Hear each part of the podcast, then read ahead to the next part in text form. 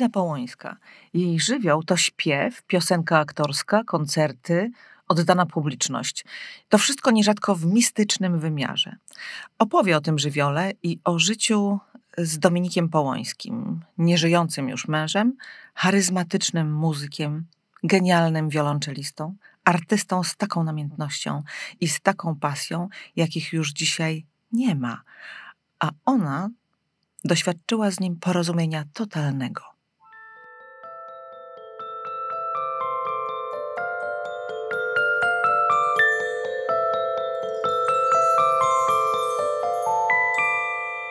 Całych jeziorach ty, o wszystkich dnia porach ty, w marchewce i w naci ty, od Mazur do Francji ty, na co dzień od święta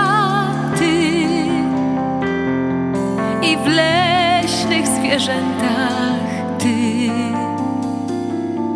I w ziołach i w grzybach, nadziejach, że to chyba ty.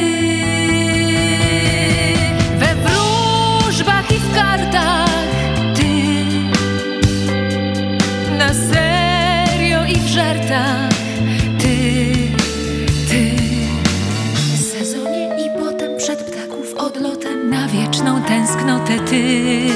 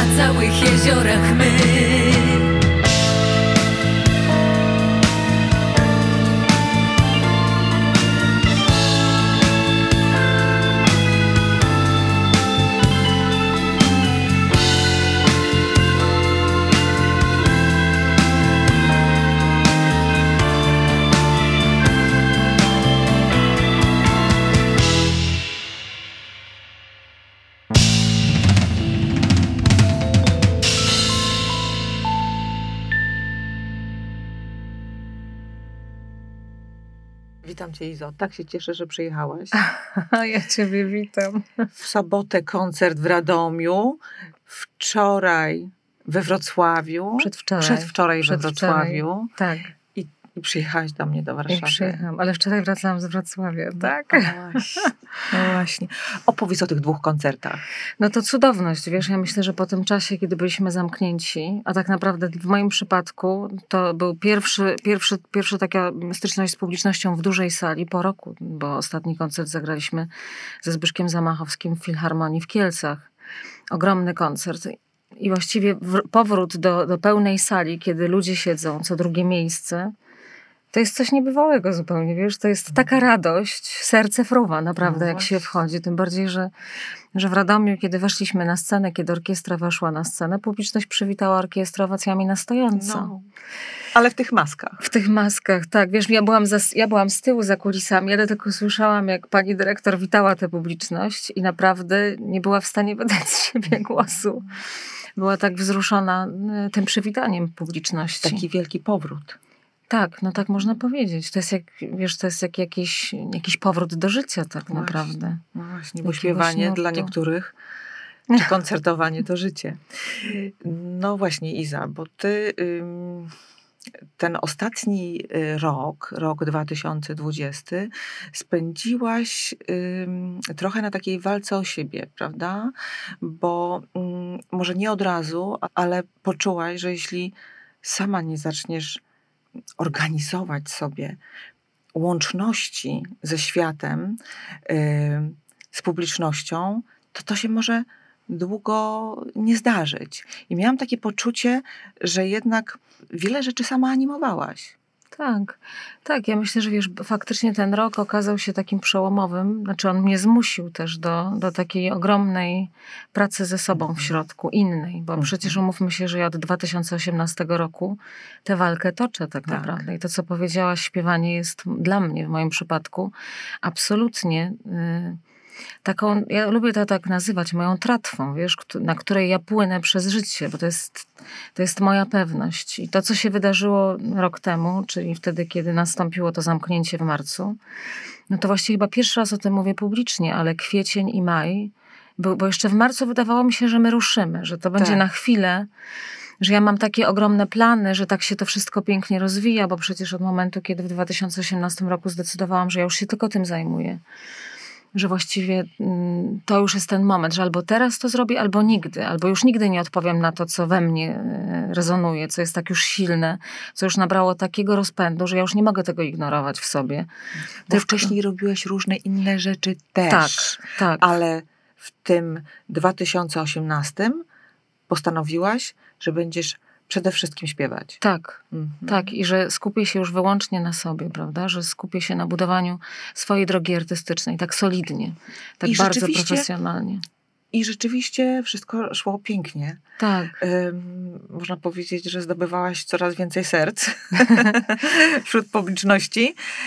I raptem to przystopowanie, ten, ten hamulec okropny. No właśnie, mówisz, że na początku to był szok i yy, no, yy, dramat. No tak, na początku wiesz, myślałam, że to, na, że to jest tak, ponieważ kiedy to się wszystko zaczęło dziać, to ja byłam w trakcie przygotowań do premiery. Pamiętam pierwsze doniesienia o, y, o pandemii.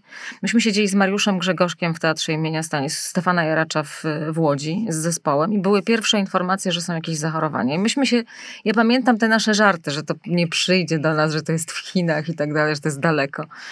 I jak to nagle przyszło, myśmy zagrali premierę i nagle nas zblokowali, to też ciągle myślałam, no to pewnie na chwilę, wiesz, bo nikt nie przypuszczał, że to jest możliwe, że po prostu całe społeczeństwo na kuli ziemskiej nagle zostaną przez to opanowane. I pamiętam, że czym dalej to trwało i czym więcej było restrykcji, aż do momentu, kiedy zamknęli nam lasy i parki, co było tragedią dla mnie, bo ja nie mam zwierzaka w domu, żeby z nim wychodzić. Mam dwoje dzieci, z którymi nie było jak wyjść. Siedzieliśmy na balkonie, żeby się, wiesz, cieszyć słońcem, które się pojawiło, pojawiało pierwsze słońce. A ja jako wolny duch i w ogóle nieznoszący ograniczeń wpadłam w jakiegoś rodzaju matnię. To był najgorszy czas tak naprawdę od śmierci Dominika dla mnie. Kwiecień i maj. To był czas, kiedy ja sobie pomyślałam, że zabrano mi wszystko, że ja już nie, oprócz tego, że... mm, że wiem, że jestem e, bardzo obdarowana, bo spotkała mnie wielka miłość w życiu i że ta miłość cały czas e, wydaje swoje owoce. Także mam wspaniałe dzieci, ale zawsze miałam to sekretne miejsce, to moje śpiewanie, tylko to moje miejsce, mój kącik. I nagle to zostało wszystko zabrane. Taki mój ogródek, który ja sobie gospodarowałam. Jeszcze z takimi planami, bo mieliśmy tak ogromne plany y, i wydania nowej płyty. Tak. W maju miała być wydana nowa płyta i, I wielkie koncerty. I tak pięknie o tych planach opowiadałaś, pisałaś, żyłaś tym, No a tak, publiczność twoja wierna razem z tobą. Tak, czekali Mhm, razem ze tak. mną na to, co się pojawi, dlatego że ta płyta już powstaje tak naprawdę trzeci rok y, Osiecka. To było trzy lata takiej dużej pracy z różnymi przebojami tak naprawdę i z takimi różnymi też zdarzeniami osobistymi, bo, bo z tą, tą płytę y, realizowaliśmy z Andrzejem Adamiakiem, czyli z liderem grupy Rezerwat, który w, w tej pandemii odszedł od nas niestety, zupełnie nie chorując na COVID, no, notabene, tylko Nie on jeden, prawda? Nie on Spośród twoich spośród przyjaciół. moich przyjaciół, tak, bo po drodze jeszcze odszedł mój perkusista wspaniały. Mhm. Piotr Pietrzak, który Właśnie. też po prostu droga go zabrała po drodze. Mhm. Izo, y, powiedziałaś mi kiedyś tak. Dominik nauczył mnie najważniejszej rzeczy. Nie wolno się poddać. Nie wolno oddać swojej mocy. Trzeba tworzyć każdy moment, stwarzać życie. I ja tak żyję. Kocham życie pomimo wszystko. Dominik był życiem. No i w pewnym momencie pokonałaś ten marazm, ten, ten strach, ten popłoch mm, i odbiłaś się po tym y, kwietniu, maju. Jak to było? Wiesz co, myślę, że największą naszą siłą, ko- kobiet siłą są dzieci. Bo ja oczywiście, wiesz, będąc w domu w takim trudnym czasie ze sobą, naprawdę takim, nawet powiedziałabym też zaniedbania siebie gdzieś, bo te, ta atmosfera, która była dookoła, sprawiła, że myśmy wszyscy zaczęli być odcięci, prawda, od, od tego, co nas napędza. I, I doszłam gdzieś do jakiegoś takiego punktu w sobie, że stwierdziłam, że jeżeli ja nie wykonam ruchu y, od środka na zewnątrz, to znaczy, jeżeli nie zaopiekuję się sobą w końcu, tak y, nie przytulę siebie porządnie, nie powiem sobie, dasz radę. Były tak trudne sytuacje do tej pory i, i się udało, to na pewno się też uda. No, stwarzają, zawsze to jest tak, wiesz, że w tych najgorszych momentach ja jestem chyba bardzo mm, głęboko w środku ogromną optymistką. Te, patrzę na to teraz z perspektywy czasu, że nawet w tych najtrudniejszych momentach ja zawsze sobie myślę, że za rogiem jest coś dobrego, że jest jakiś promyk słońca, którego ja mogę się złapać i pójść za nim. I że jak pójdę za nim, to wyjdę za róg, a tam będzie światło po prostu, że to światło na mnie czeka. I to mnie trzymało, wiesz, że ja zaczęłam od takich prostych rzeczy, od ćwiczenia jogi. To, to była w ogóle pierwsza rzecz, która mnie uratowała. Yoga mnie uratowała tak Mhm. naprawdę. Codziennie, codziennie po prostu, mimo tego, że ciało odmawiało posłuszeństwa i głowa też, trochę się zmuszałam. I po tygodniu to, to była nieprawdopodobna różnica już potem w jakości życia. W tygodniu. Po tygodniu, naprawdę, po tygodniu. Ciało zaczęło od razu odpowiadać i moja psychika zaczęła odpowiadać. I nagle się zaczęło wszystko mm, zmieniać i ja zaczęłam szukać nowych możliwości. To znaczy zaczęłam myśleć, co zrobić w takiej sytuacji. I pierwszą rzeczą, jaka mi wpadła do głowy, było to, że ja już nie mogę zaśpiewać w takim dużym składzie. Okej. Bo przecież śpiewałam przez te ostatnie lata, e, oczywiście z moim zespołem fantastycznym, e, gdzie mam czterech muzyków w składzie, ale zazwyczaj myśmy śpiewali, byliśmy tak zwaną ramką w orkiestrach symfonicznych, Tak. prawda? W koncertach z orkiestrami. Osiecka symfonicznie, Tak, Młynarski symfonicznie, y, Krajewski symfonicznie. Tak. Tak, jest tego. Jest, czeka duży Mhm. projekt z piosenkami Magdy Czapińskiej. Czekam na dużą publiczność, bo nie chcemy go zaśpiewać dla połowy sali. To masz tylko słabość do tej Magdy Czapińskiej. Ogromną. Opowiem ci zaraz Tak, o Magdzie, tak, bo to jest wa- koniecznie. ważna osoba Mhm. w moim życiu. I wymyśliłam sobie, że jedynym punktem startowym może być tylko duet, czyli najmniejsza forma tak naprawdę mu- muzyczna. I jak ja sobie o tym pomyślałam, wyobraź sobie, to przyszło to samo. To jest niesamowite. To znaczy? To znaczy Witek Cisło sam się ze mną skontaktował. Okej. Wspaniały Witek Cisło, który napisał tę piękną piosenkę Bez Ciebie Nic, Mhm. w której śpiewa też Kaja przecież, prawda? Tak, to jest, je- tak. to jest je, jego autorstwa, że, że może byśmy coś razem zrobili. Online.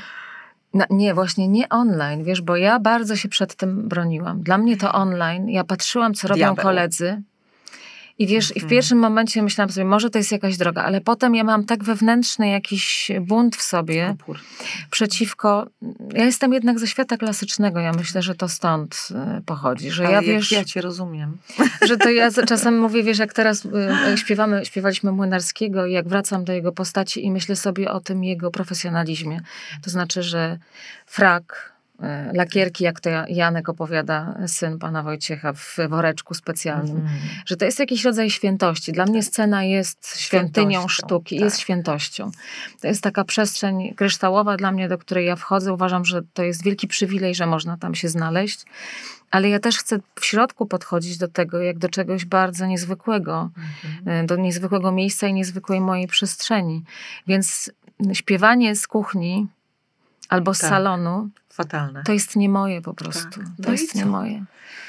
No Jak i słuchaj, no i, z, i z Wojtkiem, i nie z Wojtkiem, tylko z Witkiem, Z Witkiem, zdecydowaliśmy, że coś zaczniemy robić. I on właściwie, on mnie cały czas, wiesz, tak, wysłałem ci piosenkę, spójrz.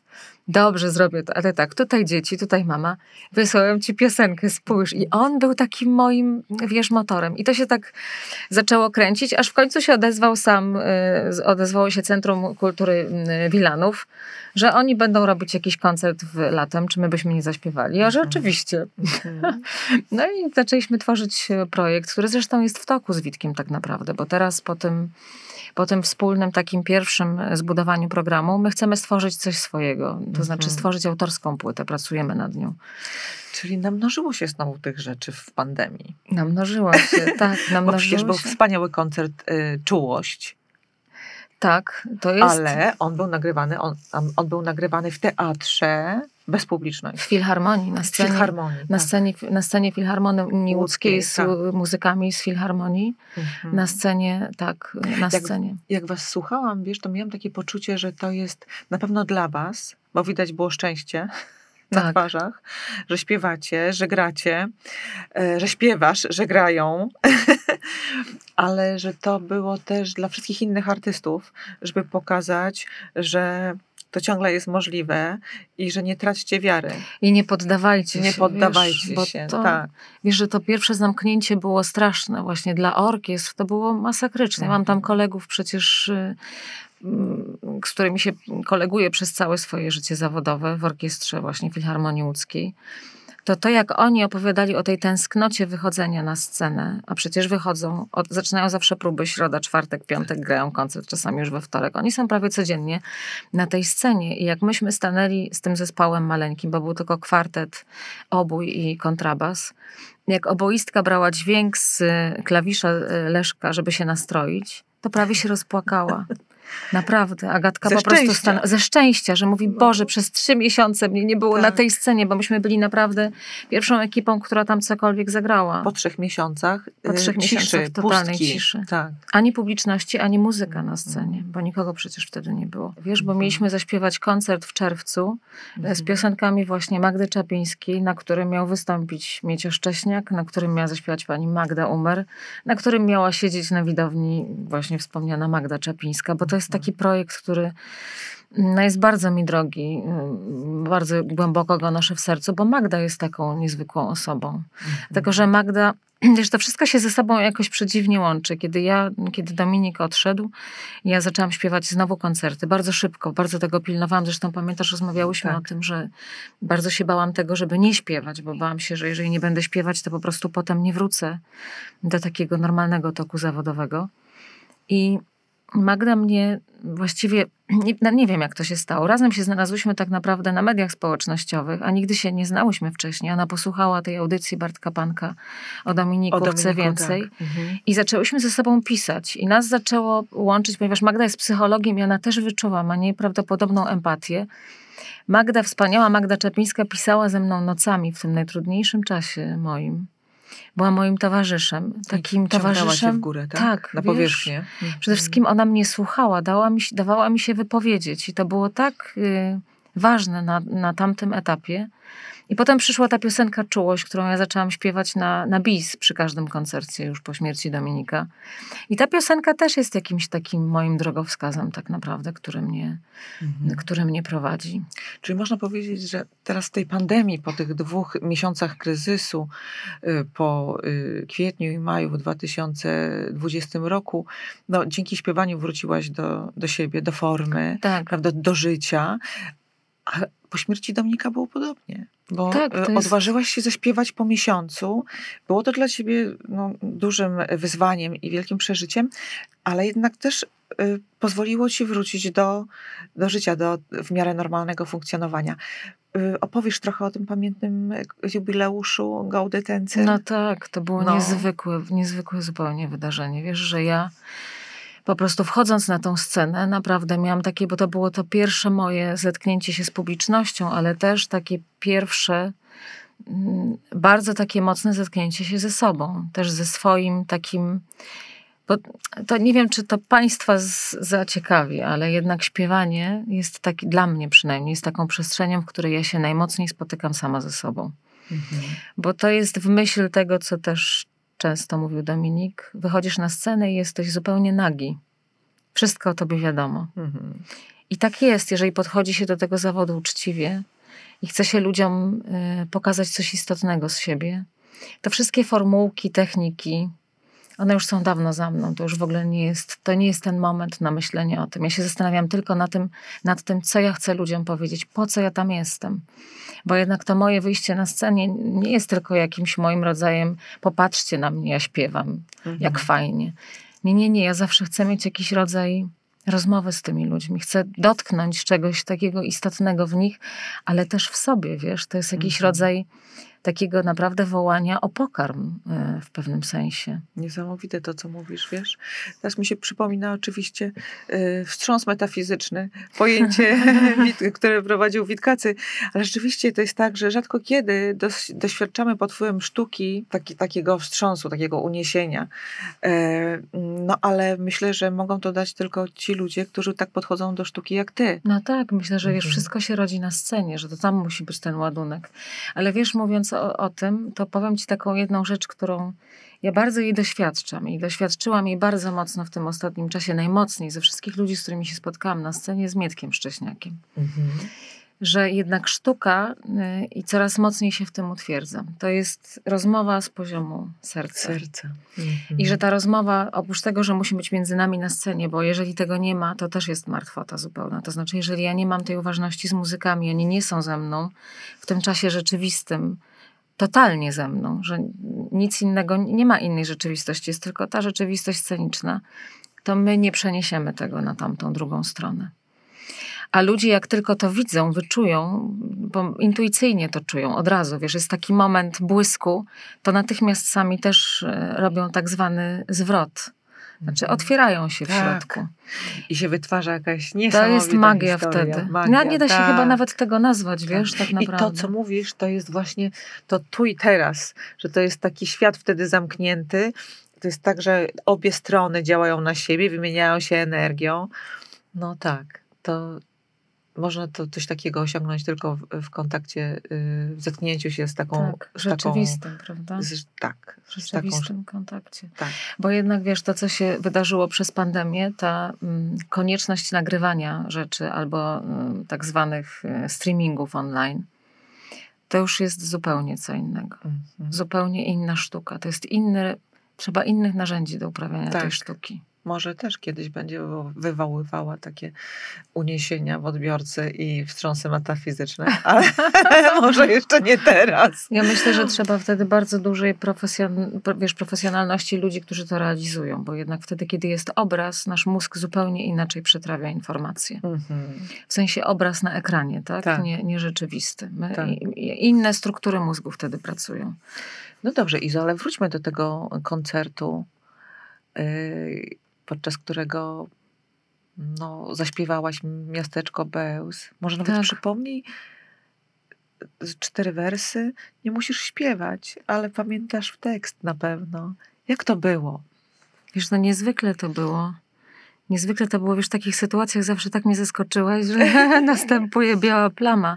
Ale ja tylko pamiętam ten moment, znaczy było dosyć stresujące, dlatego że ten, ten benefis się bardzo przedłużał. Aha. Leszek, z którym gram, czyli mój wspaniały przyjaciel, y, akordeonista i aranżer, Aranżer. tak. grał wtedy na akordeonie ze mną i myśmy czekali na swoje wejście, a to wszystko trwało i trwało, a Leszek miał tego samego dnia spektakl. Spieszył się po prostu. Spieszył się, pędził do Teatru Jaracza u, u, u, w spektaklu, normalnie wychodził na scenę i grał. I oni na niego w ogóle czekali, tam chyba z pół godziny było wszystko opóźnione, bo myśmy czekali, tam straszna bura była, ale było duże napięcie. I w końcu my wychodzimy. I oczywiście wymyśliliśmy sobie tak, ja to lubię, że Leszek zaczyna pierwszy grać, ja potem wchodzę, mam już przestrzeń przygotowaną z dźwięków przez niego. I pamiętam, że to wejście samo, to, to był, wiesz, są takie momenty w, w, w życiu scenicznym, w życiu performera, bardzo wyjątkowe. I to jest absolutnie jeden z najbardziej wyjątkowych momentów.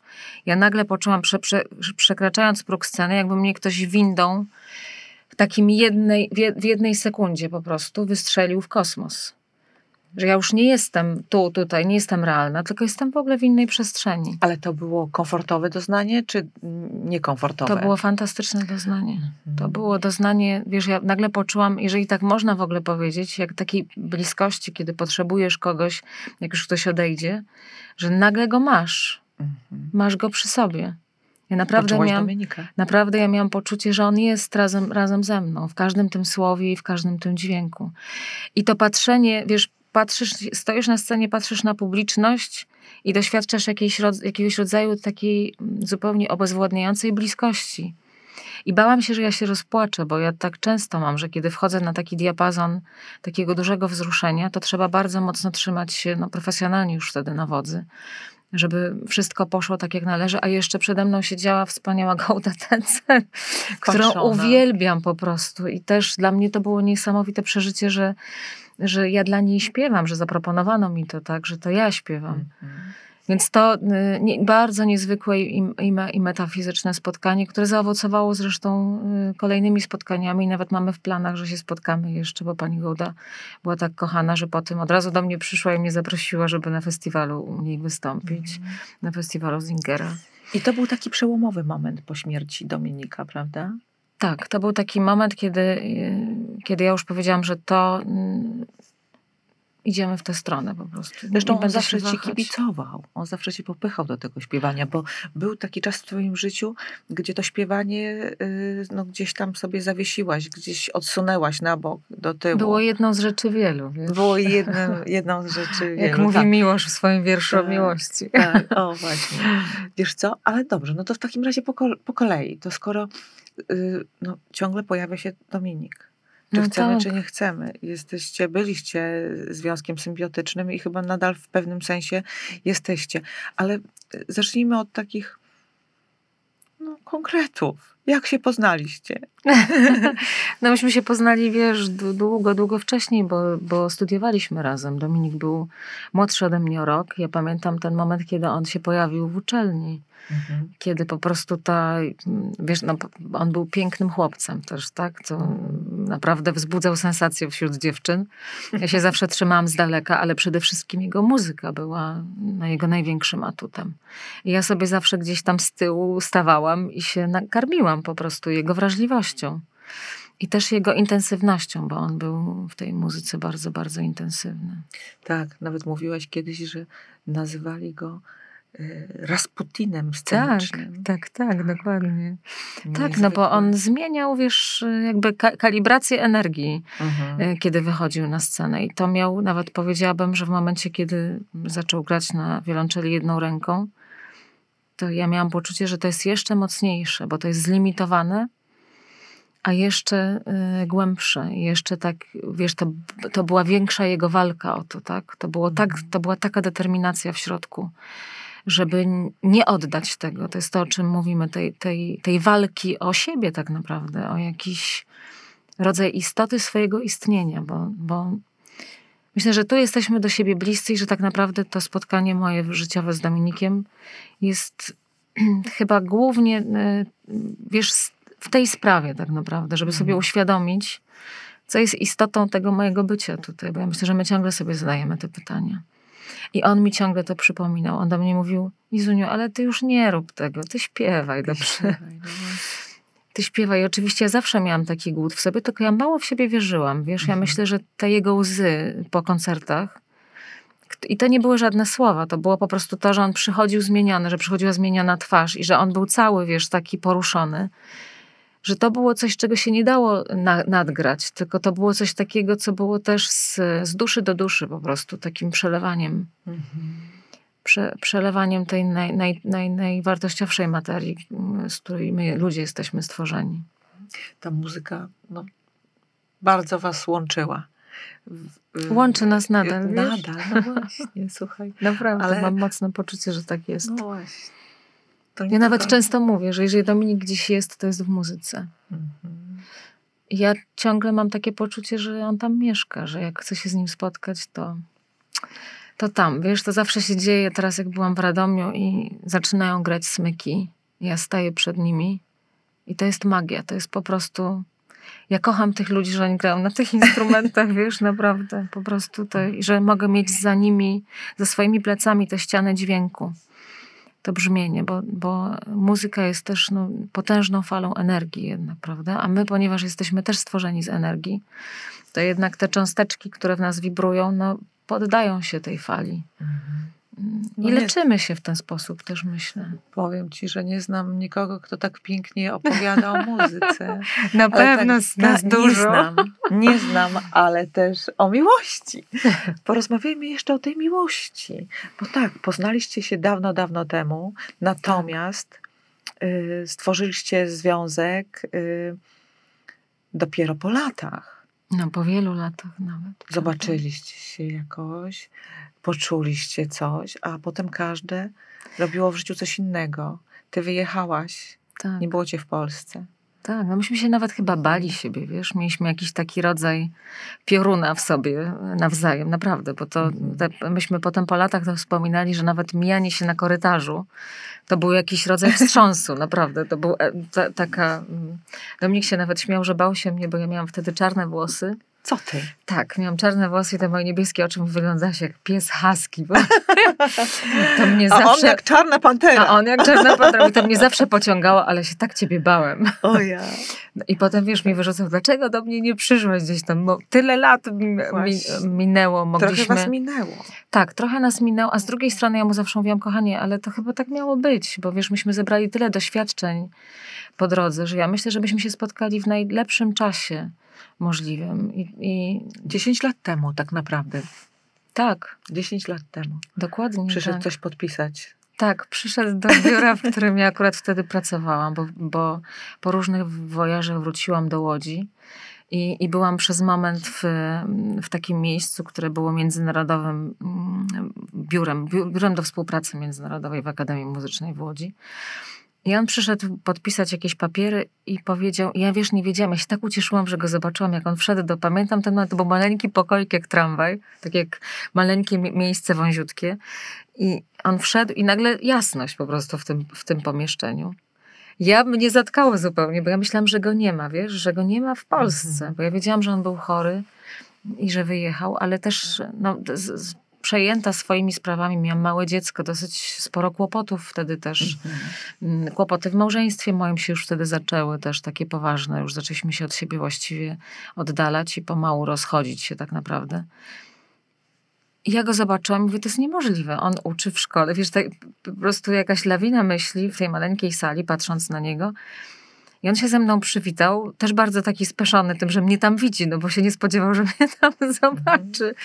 I pyta mnie, czy mogę mu kartkę przytrzymać. I ja wtedy zobaczyłam, że on po prostu nie jest w stanie drugą ręką, że ta ręka jest zupełnie bezwładna. I ze mną się stało coś niezwykłego. Wiesz, ja poczułam tak ogromną y, miłość. We mnie wybuchła miłość w jednym momencie do niego. Y, miłość do całej jego osoby, bo to jednak, wiesz, ten talent, który on w sobie niósł, który był takim drogocennym y, skarbem tak naprawdę. Myślę nie tylko dla niego, ale w ogóle dla ludzkości, bo on miał jakiś rodzaj takiego, mm, takiej kondensacji chyba wszystkiego, co jest ekstremalne y, w naszych doświadczeniach ludzkich. To wszystko tkwiło w tym ciele, w tym umyśle i w tej wrażliwości niesłychanej Mhm. zupełnie. I on aż buchał po prostu. Zresztą sama go z- spotkałaś. tak. On miał w sobie coś takiego niezwykłego. Nie, nie, wiesz, ja nie znam drugiego takiego człowieka, który by mnie tak O poruszył. takich, o takich ludziach mówi się, że to są po prostu charyzmatyczne postaci. Tak, tak. No nie, no właśnie.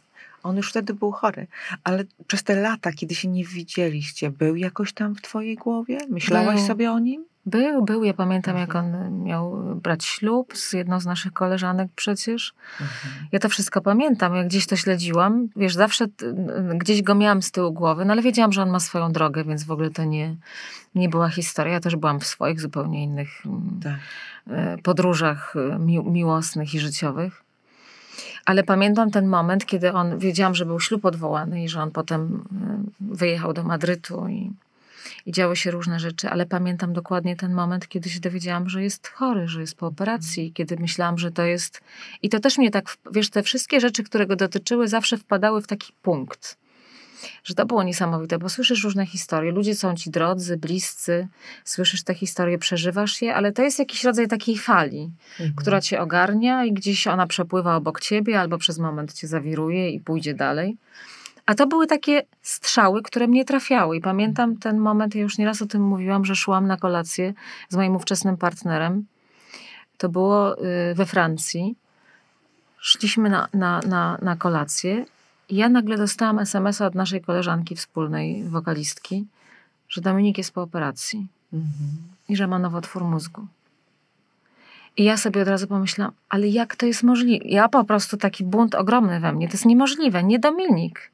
Nie Dominik, jak to nowotwór mózgu? I jak usłyszałam potem od niej, że on po tej operacji szybko zaczyna wracać do grania, sobie pomyślałam, jest, dobrze, on Tak. po prostu, in, instynkt działa, nie straciliśmy tej muzyki, którą on w sobie nosił. Pomyślałaś sobie tak, bo jego, bo byłaś przekonana, że jego przeznaczeniem było co innego. Nie choroba, Absolutnie tylko tak. koncertowanie, Absolutnie. kariera na skalę światową, prawda? Znaczy wiesz, ja myślałam, zawsze tak myślałam, ponieważ on naprawdę zmieniał y, twoją wewnętrzną wrażliwość, kiedy się go słuchało. I. Miał to bardzo wcześnie.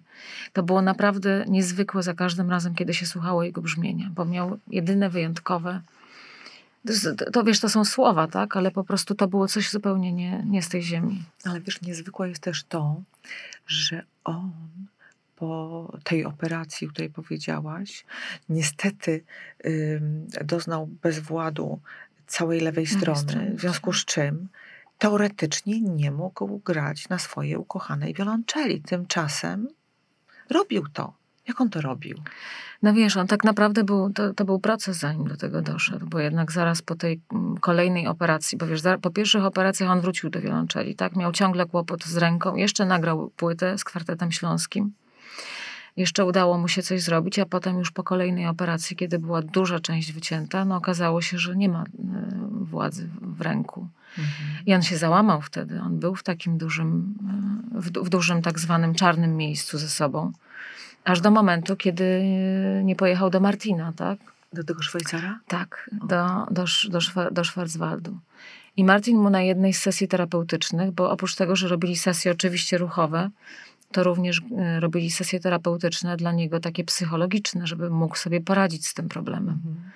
Powiedział mu jedno takie y, najważniejsze zdanie w życiu Dominika. Czy to, że nie masz lewej ręki, sprawia, że nie jesteś już wiolonczelistą? I Dominik oczywiście w pierwszym momencie to go zdenerwowało, wiesz, wkurzyło go to Tak. pytanie. Zablokował się, a potem poszedł na spacer, bo on w ogóle miał taką metodę, że musiał iść, musiał chodzić, wiesz, znajdował rozwiązania w trakcie, kiedy chodził, albo w Spływało trakcie, na niego. kiedy mył zęby, roku. zawsze, się, zawsze wychodził z łazienki, mam, kochanie, już wiem, olśniło mnie. Poszedł na ten spacer i mówi, i mówi sam do siebie, słuchaj, ja nagle sobie pomyślałam, on ma rację, że nie mam jednej ręki, nie jestem wiolonczelistą, w środku jestem wiolonczelistą. Zawsze będę wiolonczelistą. Olśniło go. I zaczął szukać rozwiązania tej sytuacji. Co zrobić? No i wtedy, wiesz, namówił Olgę Hans, żeby napisała dla niego pierwszy utwór, ale pierwsza reakcja Olgi była no coś, to, to się nie da, przecież zwariowałeś. Tak. Nie da się. On jej mówi, ale się da, ja ci pokażę. I on ją właściwie namówił na to, wiesz, na, na te rozwiązania. Zresztą Olga też fantastycznie o tym opowiada, jak to było. No i tak to się zrodziło, a potem przyszedł, wiesz jak to jest, jak następuje, to jest, to jest zawsze tak samo. Ja myślę, że to jest prawo tak naprawdę nas wszystkich. Jak już nastąpi decyzja w tobie, to świat odpowiada. Wszechświat ci sprzyja. Wszechświat Tak ci się teraz sprzyja. mówi. Tak, że Łukasz Borowicz, ponieważ czekał na niego Fryderyk przecież, którego on nie odebrał i jak był po operacji, to Dominik zażartował, odbiorę tego Fryderyka, ale tylko wtedy, kiedy będę mógł zagrać koncert. Mhm. I Łukasz powiedział, dobrze, zorganizujemy to. A Dominik powiedział, wiesz, to się wszystko splotło. Dobrze, to napisze dla mnie kompozytorka koncert, zadyrygujesz. Łukasz mu powiedział, dobrze, jak mi dasz nuty, to ci zadyryguję. No. Chłopaki. I tym rodzajem, bo przecież oni się bardzo przyjaźnili z Łukaszem, fantastyczny dyrygent. O tym koncercie to legendy opowiadali.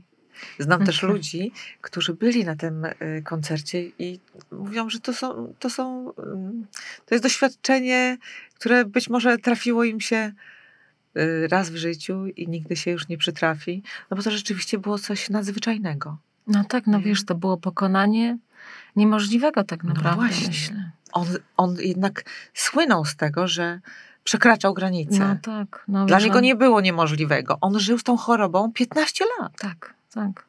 Ale wiesz, to pierwsze wyjście na scenę, to ja co prawda nie byliśmy wtedy razem, tak, ale ja to znam z opowieści. On się bał wyjść na scenę. On się bał, że będą się z niego śmiali. A nie znosił, bardzo tego nie znosił. Nie znosił, kiedy się traktowało go jako biednego chłopca. O, biedny chłopiec, inwalida. Tak. Wiesz, to po prostu, a zdarzały się takie sytuacje w życiu. Omówmy się, ludzie są różni. Nawet wśród bliskich zdarzały się takie sytuacje. On to bardzo przeżywał, niesłychanie. Wiesz, ja zawsze mu mówiłam, Dominik, są, wiesz, mam takie powiedzenie, są różne życia do przeżycia. Że nawet mrówka ma prawo do tego, żeby zaistnieć w pełnej swojej mocy. Masz teraz taki czas i w ogóle nie trzeba się przejmować tym, co ludzie myślą, tylko ty masz zrobić to, co jest, co w tobie rezonuje, co jest najważniejsze. Ale patrz, nie wiem, czy pamiętasz ten moment, kiedy on wychodził na scenę, on nawet nie był sam w stanie wejść z wiolonczelą, to Łukasz niósł wiolonczela za nim z tyłu. Bo on się bał, bo jednak emocje były tak duże, a, a przecież miał jeszcze dosyć spore kłopoty z chodzeniem. Uczył się siebie na nowo. No wszystkiego się uczył, bo samo, samo postawienie wiolonczeli pomiędzy jedną nogą, która jest bezwładna, i ręką, czyli ciało, które ci nie pomaga, tak? Musisz, musisz nad nim zapanować. Ja właściwie nie wiem, wiesz, jak patrzę, myślę sobie o tym z perspektywy czasu, to zastanawiam się, jakiej siły trzeba w sobie, żeby tak się okiełznać, bo trzeba się okiełznać. To znaczy trzeba tę niemoc, nawet trudno sobie to wyobrazić, bo jak sobie to wyobrazić, że masz jedną stronę ciała bezwładną? Ja sobie tego nie wyobrażam. Właśnie. Jak, jak ja bym siebie okiełznała, to trzeba jakiejś to tytanicznej siły wewnętrznej, siły charakteru. A jednocześnie wiesz, żadnego roztkliwiania się nad Żadnego, sobą. tak. Że nie ma, że po prostu nie da się.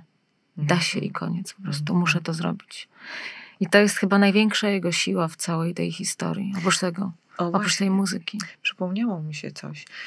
To ty kiedyś powiedziałaś, że w jakimś wywiadzie radiowym, że jednak świat go zapamięta, będzie pamiętał jako tego y, herosa, y, jeżeli chodzi o walkę o siebie, o swoje zdrowie, mm, a y, może bardziej nawet niż jako genialnego muzyka. I powiedziałaś to w tym wywiadzie jakby bez żalu, bo mnie się wydawało, że on by wolał inaczej, prawda? Nie tylko dla, dlatego, że wolałby mm, y, nie chorować.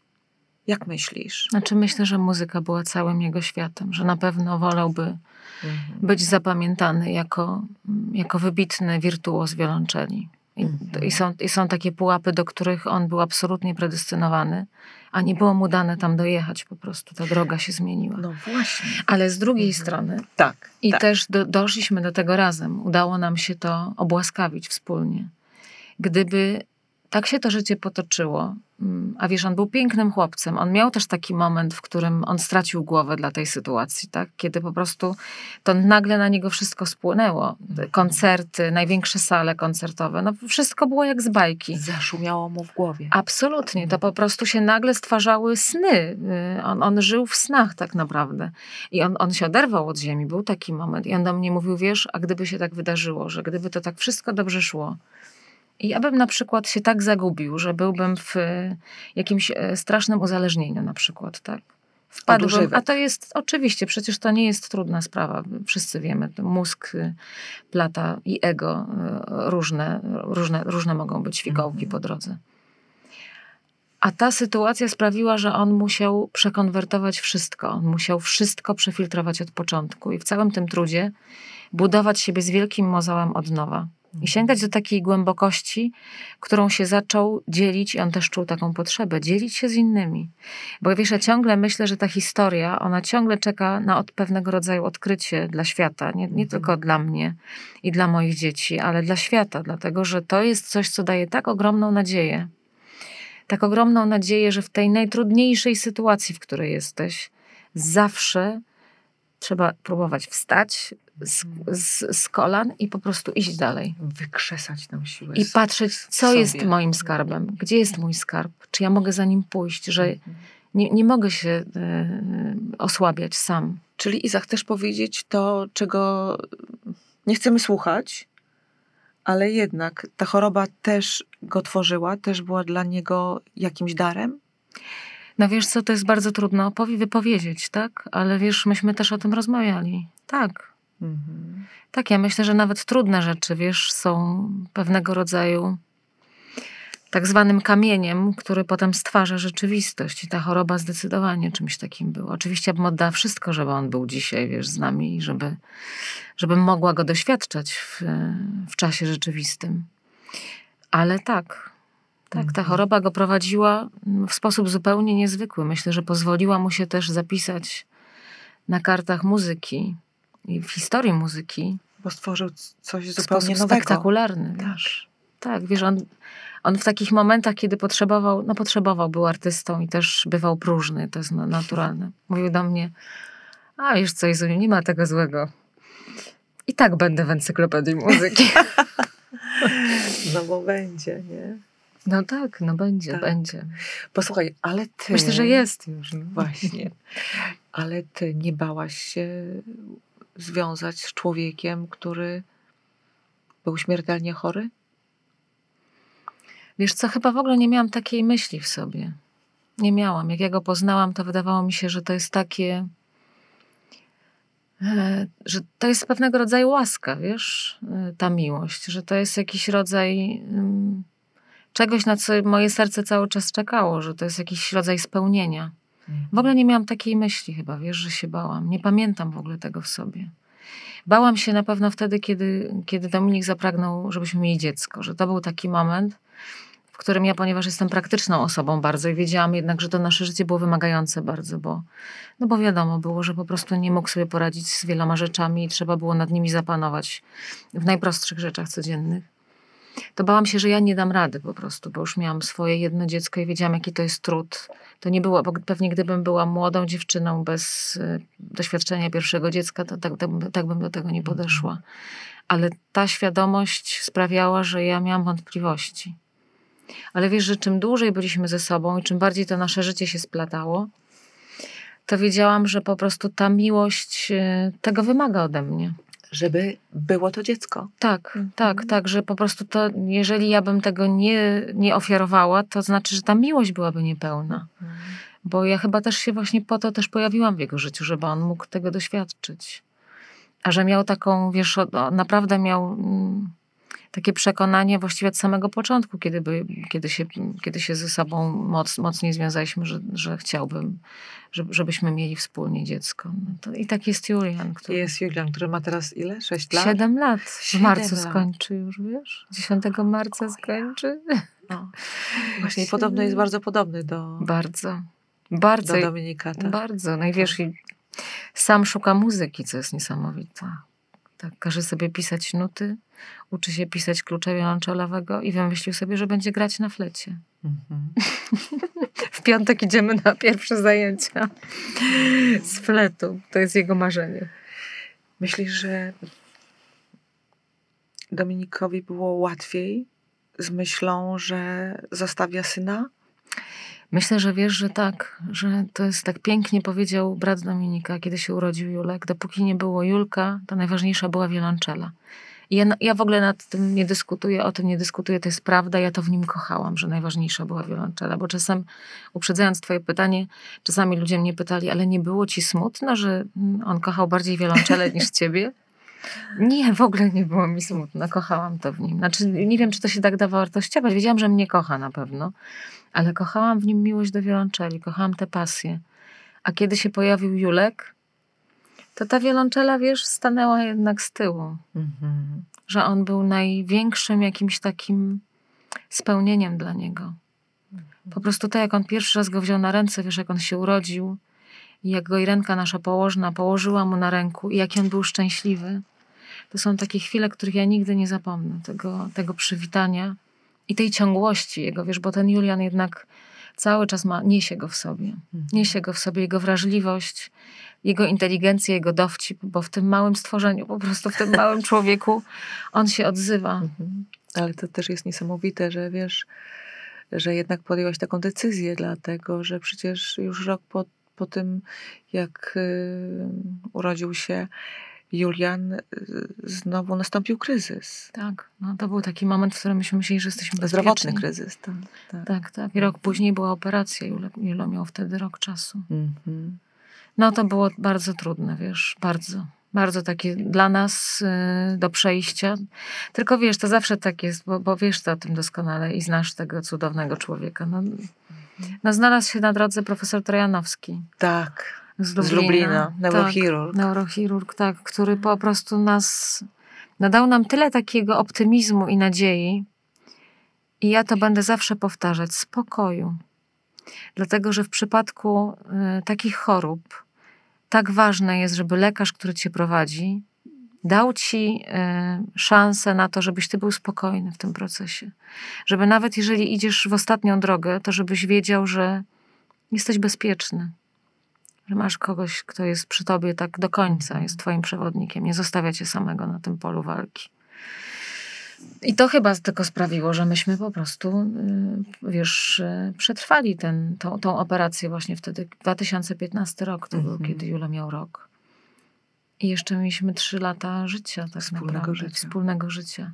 No i przede wszystkim Julo miał Dominika, co jest, wiesz, to co powiedział mm, Wojciech Heiselberger, że właściwie do czwartego życia to jest ten, do czwartego roku życia to jest ten najważniejszy moment, kiedy dziecko wszystko rejestruje i zostawia, zostaje to w nim na całe życie.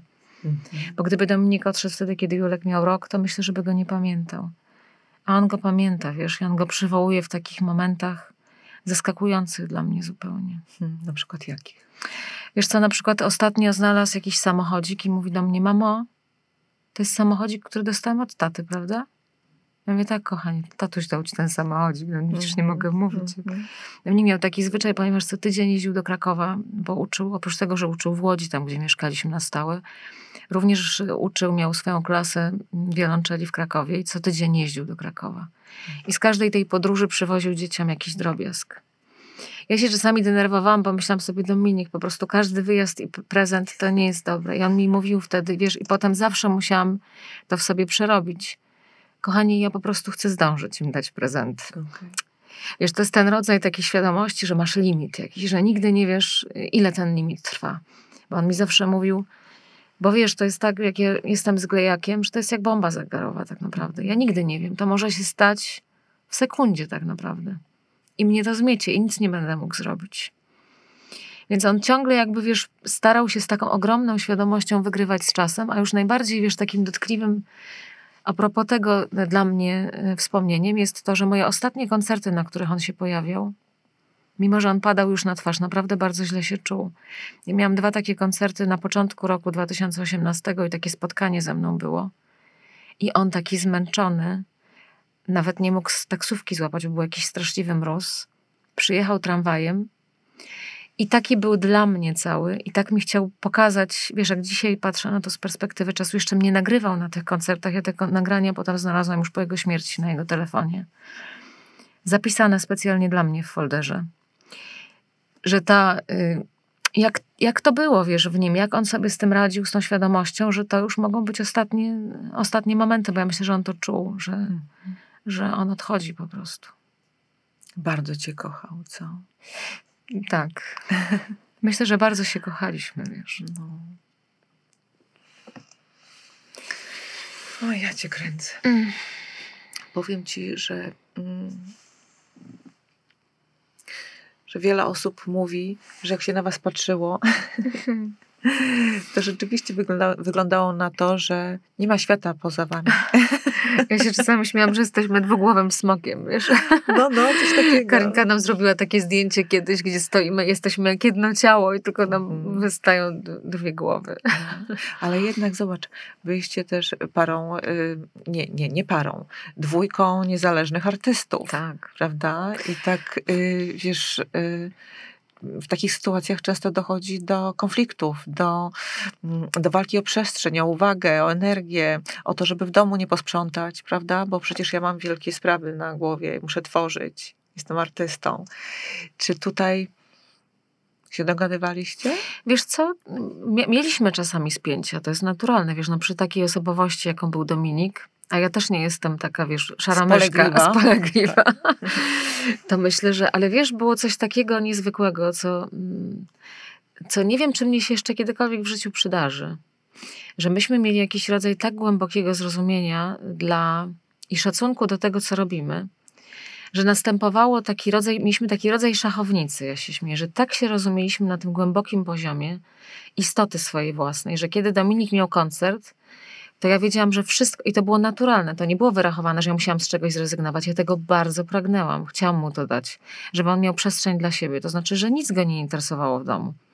On miał tylko swoje sprawy do ogarnięcia, które były związane z muzyką i, i z uczelnią, a reszta rzeczy się działa. A z kolei, kiedy ja byłam zajęta, to on też w naturalny sposób robił to, co mógł. To znaczy, wiesz, jak, jak Julo był bardzo mały, zresztą był bardzo takim, Dominik miał taką wrażliwość, ogromną wrażliwość na drugą osobę i zawsze chciał coś od siebie dać, wiesz, miał taką, coś takiego bardzo bliskiego i kochanego, takiego, no takiego, że jak sobie nawet o tym myślę, to wiesz, robi mi się tak, ojej, że, że tęsknię za tym, że y, on y, uczynkiem chciał cię przytulić, wiesz, ja pamiętam jak Julek był taki malutki, ja byłam dużo w domu i on do mnie mówił, kochanie, ale chociaż idź na chwilę do sklepu, to ja z nim zostanę przez moment. Chociaż przez moment, jak tam przez godzinę on mógł siedzieć, nie wiem, w foteliku, bo jak potem już zaczął chodzić, to tam nikt nie mógł nad nim nadążyć. Był taki interwał czasu, że nie mógł z nim zostawać sam, bo po prostu go nie ogarniał.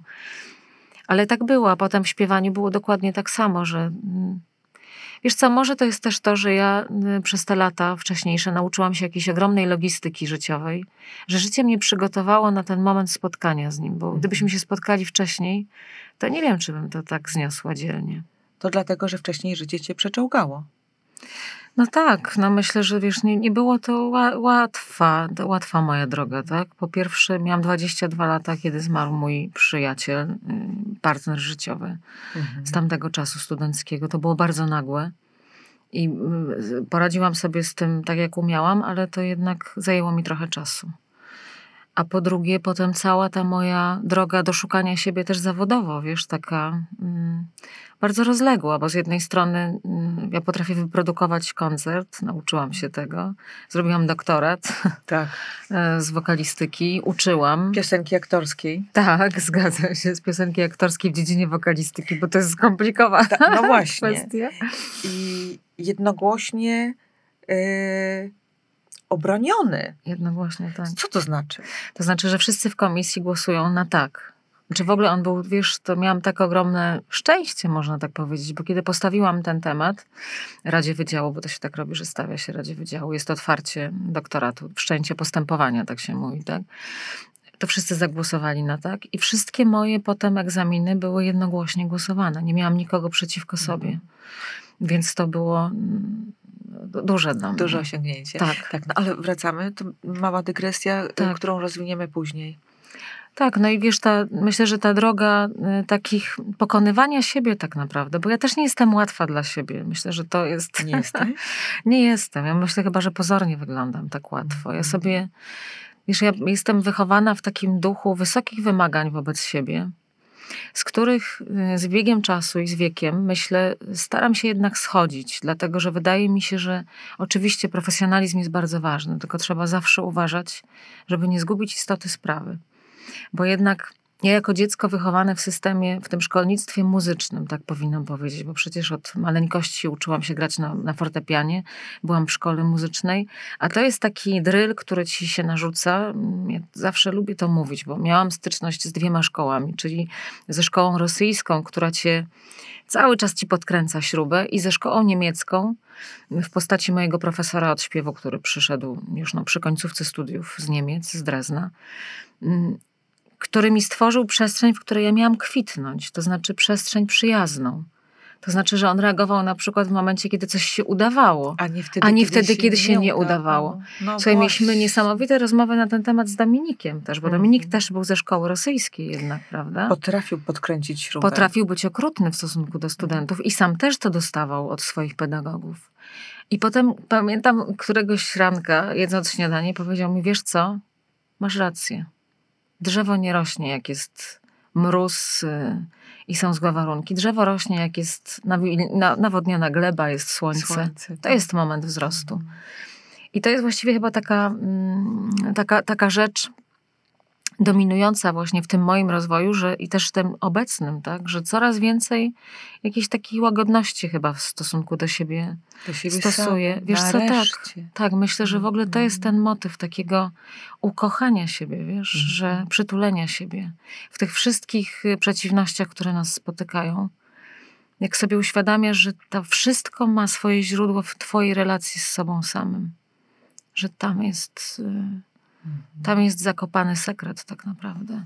Czyli mówisz, że te poszukiwanie siebie, y, poszukiwania siebie no, były nierzadko burzliwe i wiązały się z cierpieniem też, tak? No tak, no to jest myślę, że ten Mhm. rodzaj dojrzewania, ale też moich niełatwych decyzji, bo ja, wiesz, ja jestem buntownikiem chyba też, wiesz, tak naprawdę. Buntownik z natury po prostu, że ja nie lubię schematu. Nie lubię być zamknięta w schemat i zawsze gdzieś, nawet jak mnie życie tam łapało, to ja, to ja wierzgam. Mam też taką przypadłość, że mm, no nie umiem nie mówić prawdy. Mhm. I narażasz się. Narażam się niestety, wiesz, jak jestem w jakiejś, w jakiejś społeczności, sami wiemy jak to jest, prawda? Wiemy, wiemy. Że to się dzieje szybciej niż ja zdążę pomyśleć. Ja nie mam złej intencji, tylko jak widzę, że dzieje się coś, e, co, co wiesz, źle rezonuje ze mną, to ja natychmiast daję temu upust. I to mnie nieraz gubiło, wiesz, w różnych sytuacjach e, Mhm. e, też zawodowych, dlatego że w teatrze profesjonalnym, muzycznym, no jesteś w szeregu różnych uzależnień między ludźmi, prawda? Jesteś też e, podporząd- jako solista, czy w ogóle wokalista, jesteś podporządkowany wielu ludziom. Mnie dosyć długo zajęło zrozumienie, że ja nie umiem być podporządkowana. Mhm. Że tutaj trzeba sobie przede wszystkim odpowiedzieć na te podstawowe pytania. Ciekawa jestem, jak sobie odpowiedziałaś. Czy zaczęłaś się podporządkowywać, czy wręcz przeciwnie, tylko przestałaś mieć z tym problem, czy widzieć w tym problem? Próbowałam się podporządkowywać, ale to było ciągle wbrew mnie. Mhm. To znaczy, byłam w okropnym kłopocie ze sobą. Zawsze było nie tak. Po prostu ja nie rozumiałam, co jest, wiesz, to jest taki moment, w którym myślisz sobie ze mną, jest coś nie tak, czy ze światem, jest coś nie tak, szukasz, szukasz winnego, ale wiesz, że mm, choroba Dominika mnie z tego wyzwoliła, to znaczy jego obecność w moim życiu, jego zmagania u, we mnie też y, y, wyzwoliły takie poczucie, że dlaczego ja mam o tym myśleć? Dlaczego ja mam się przejmować, czy ja do czegoś pasuję, czy nie? No przecież jestem tutaj. Jestem, moje życie trwa, istnieje. To znaczy, że ja muszę tylko znaleźć tą swoją własną przestrzeń, a może, bo też takie pytania, wiesz, przy Dominiku, który jednak tworzył wszystko od początku, a może ja mam to stworzyć po Od prostu. początku. Ja nie muszę się, bo wiesz, jak się, jak się wchodzi w ten świat artystyczny, to ci mówią, tu powinieneś być taki, tego nie rób i każdy ma pomysł na ciebie. No tak, a ile jest schematów takich, Absolutnie. które podobno się sprawdzają, prawda? Absolutnie. I najlepiej iść tą drogą na skróty, czyli tą sprawdzoną. Tylko, że no, nikt nie bierze pod uwagę tego, że po drodze może cię brzuch boleć. Tak, że Yy, wszystko się w Od tobie tego skręca. kompromisu, tak. Tak, a ja Nie? właśnie to miałam, wiesz, że ja po prostu Mhm. coraz bardziej byłam powita w środku i ci- coraz większym takim poczuciu, że ja nie pasuję do tego. Że nawet się zaczęłam zastanawiać, bo też miałam takie dylematy, czy ja w ogóle powinnam to robić, czy nie powinnam się zająć bankowością, wpisywać po prostu cyferki i nie, nie, nie, nie, nie. Słuchaj, ja to nawet zaczęłam kiedyś czytać pismo lokalne. Głos siemiaty, czy, czy czasem nie ma tam dla mnie jakiejś pracy. I słuchaj, w chwili kryzysu. Ale najgorsze jest to, że sobie uświadomiłam, że tam też trudno byłoby mi znaleźć tę pracę, bo byłabym kosmitką, prawda? Byłabyś zupełnie... cholera jasna. Nie dość, że nie wychodzi mi to y, realizowanie siebie. No, w danym momencie miałam taki kryzys. To jeszcze nie mogę robić rzeczy prostszych, bo też tam nie pasuje. Byłam nieszczęśliwa. No to dokładnie No ale tak. to moja y, głupiutka dygresja. Natomiast To wracając bardzo do mądra ciebie, dygresja, bo myślę, że wiesz, większość z nas, które, Tak. które szukają pra- takiej prawdy o sobie w Mhm. życiu i w działaniu zawodowym też, bo wiesz, to jest pewien rodzaj odwagi. Ja, ja mówię o tym od jakiegoś czasu, żeby zrozumieć, co jest Twoim napędem, co jest Twoją pasją, tą przestrzenią, w której się spełniasz, a potem stworzyć sobie warunki. Mhm. To jest naprawdę charyzmatyczna odwaga w tym dzisiejszym świecie, gdzie żyjemy jednak w totalnym schemacie, w świecie korpo i tak dalej, i tak dalej. Wszystko chce być usystematyzowane, jakoś sprawdzone.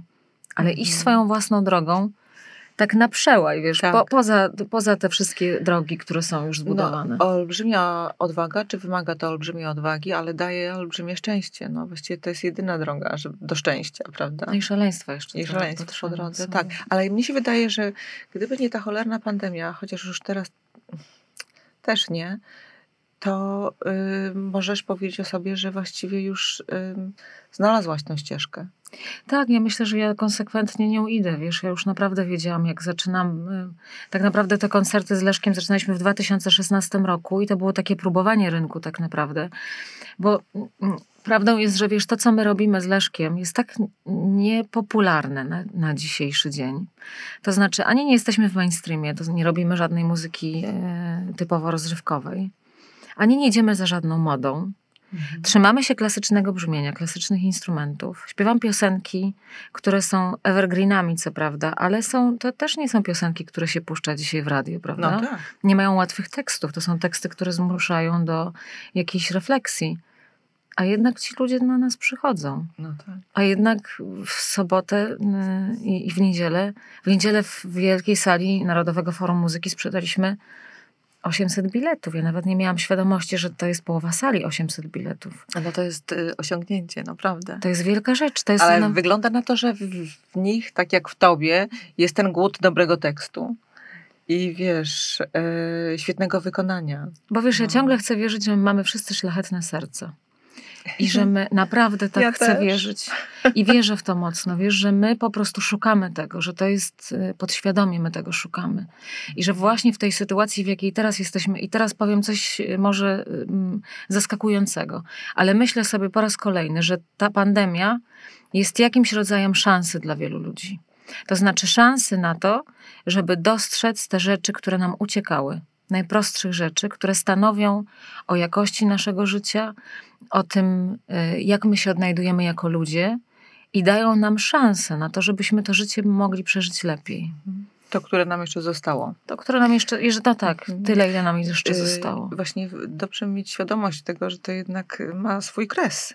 Bo czasami tak żyjemy, jakby nie miało tego kresu, prawda? I przepuszczamy to życie, szanse, mm, y, nie wiem, okazje, prawda? Tak, myśląc, że nie czas. mobilizujemy Mhm. się, tak. No. Właśnie, bo chciałabym teraz przejść do tej piosenki aktorskiej jako takiej. Iza, co takiego jest w tej piosence aktorskiej, że ona ci skradła serce, że właściwie jest twoim y, no, centrum życia artystycznego? Wiesz co, ja tak naprawdę mam swoją taką własną teorię, że piosenką aktorską jest każda piosenka. Mhm. Każda piosenka wymaga interpretacji.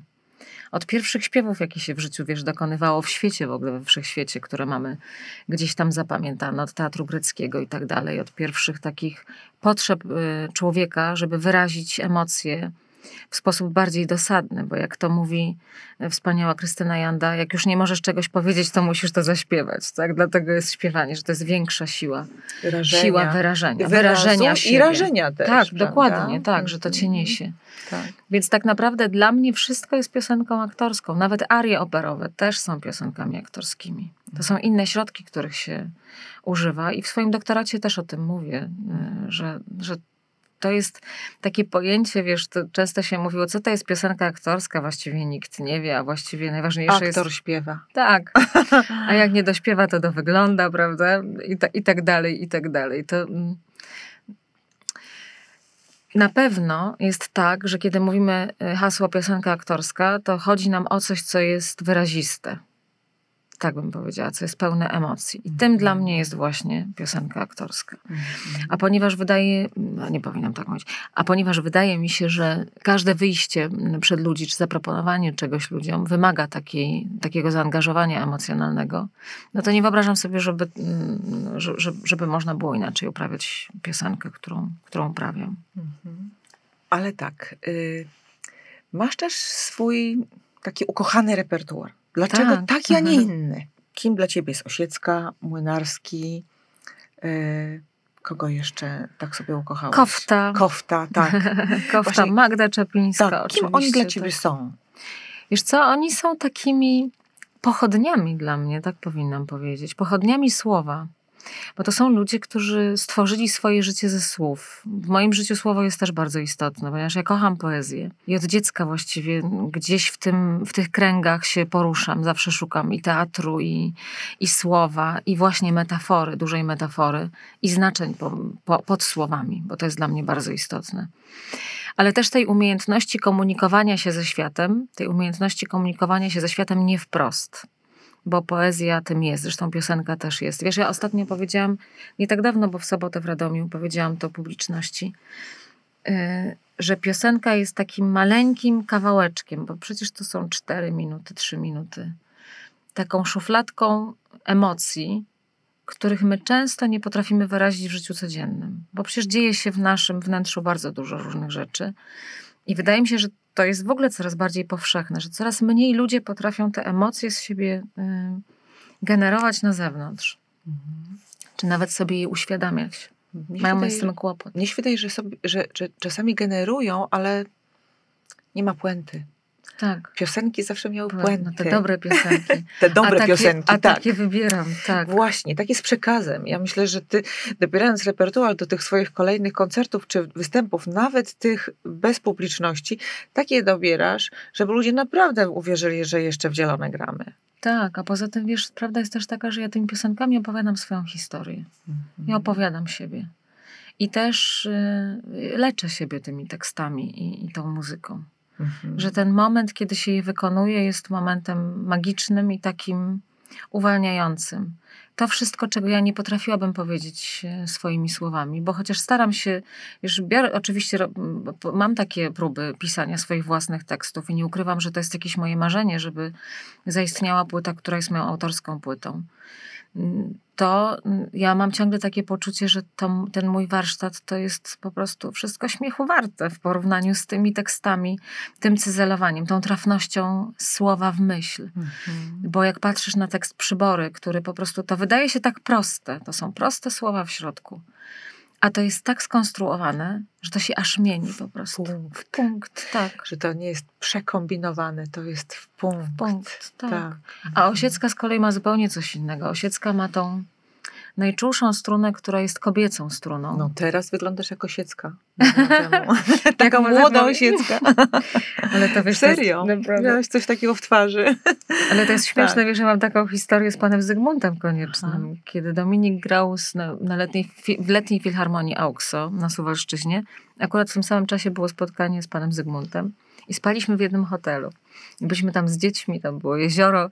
Ja pędziłam, bo Julo zmoczył sandałki, więc szłam z mokrymi sandałkami. I jeszcze się nie znaliśmy wtedy z panem Zygmuntem. Spotkaliśmy się w korytarzu. I on się zatrzymał i zrobił tak. Ja wiedziałam, że to jest Zygmunt Konieczny, ale on nie wiedział, kto ja jestem. Tak samo. Dzień dobry, powiedział do mnie. Dzień dobry, panie Zygmuncie. Jak miło pana spotkać, jak się cieszę. Proszę pani, pani jest taka podobna do Tak, Agnieszki widzisz. Osieckiej. Tak. No I teraz jesteś wykapaną Agnieszką. A ja szłam, wiesz, taka zupełnie po prostu, to Że było lato. wyższa. Tak, potężniejsza chyba. A on Tak. jeszcze nie wiedział, dla mnie to było niesamowite, bo to był czas, w którym ja śpiewałam jej piosenki głównie, więc to było, Niesamowite. więc to było A dla może mnie... ci trochę upodobniłaś. To podobno tak się dzieje. Tak? jak, się, jak się przebywa z czyjąś No, twórczością. tak, ale to nie tylko przez stylizację, ale gdzieś tam coś Nie, w ogóle żadnej stylizacji mieć. nie mam w sobie, Właśnie, to nie, teraz zwłaszcza. Nie? no właśnie, słuchaj, dużo rozmawialiście z tym swoim Dominikiem. Tak wam zazdrościłam tego, że wy tak ciągle ze sobą rozmawiacie. Wszystko przegadujecie. To jest taka zanikająca umiejętność partnerska. Tak, wiesz, dla nas no, mało tego, no czasami było tak, że po prostu to, że mieliśmy obowiązki było katastrofą. Bo chcieliście pogadać. Bo myśmy siedzieli do trzeciej w nocy na przykład, a wiesz, dla Dominika to było niedobre, żeby on siedział ty, tyle, ty, ty, wiesz, tak Mhm. późno, krótko spał i wstawał, bo miał potem kłopoty jednak z epilepsją, na którą cierpiał. Mhm. Więc musieliśmy się bardzo pilnować, a myśmy mieli, wiesz, może to jest tak, może tak jest w życiu, że jak masz takie przeczucie, że nie masz dużo czasu, to musisz to wygadać, wypowiedzieć, wiesz. wypowiedzieć. I to jest takie spotkanie po prostu wyczekane przez lata, że masz tę duszę, która jest taką twoją duszą po prostu. Mhm. Kimś, kto ty mówisz słowa, a on dokładnie wie, co to słowo znaczy. Mhm. No bo umówmy się, pod słowem jest, może być milion znaczeń, tak? Pod jakimś Tak. zdaniem jednym, jak w poezji tak naprawdę. Tak, tak słucham ciebie i, i, i, i słyszę, że, y, że ty też miałaś taką świadomość y, jednak tego kresu. Kiedyś pamiętam, opowiedziałaś mi, y, że jak czasami, no właściwie awantura wisiała na, na włosku, to uświadamiałaś sobie i Dominikowi, że on musi po prostu dbać o, swoją, o swoje zdrowie, i, a niezdrowo jest się unosić i tracić energię na takie nerwowe sytuacje. I to było niesamowite, wiesz, że ty potrafiłaś to zrobić i on ciebie słuchał. Tak, tak. Wiesz, on No. wiedział, że myślę, że to jest chyba miłość po prostu, wiesz? Mhm. że to się wtedy budzi, że nie, nie dajesz sobie pójść za tą emocją tylko, tylko gdzieś e, masz z tyłu głowy ciągle jakiś rodzaj dystansu do tego, co się dzieje, z pamięcią, jaka jest ta sytuacja. Mhm. Ja nie potrafię nawet tego, wiesz, tak do końca nazwać dzisiaj, ale ja dok- dokładnie pamiętam ten stan, bo dzisiaj już jestem w innym momencie swojego życia, ale pamiętam ten stan z nim, takiej ogromnej świadomości, takiego naprawdę olśnienia, wiesz, to były lata olśnienia, że ja wiem, w czym ja jestem. Każdego dnia wiedziałam, że to jest dzień wygrany. A powiedz mi, a jak wiadomo było, że umrze i jak umarł, to mm, miałaś poczucie porażki? Nie, ja się tak cieszyłam, że on był w moim życiu, wiesz. On tak bardzo chciał żyć, Ania. On przez trzy miesiące naprawdę...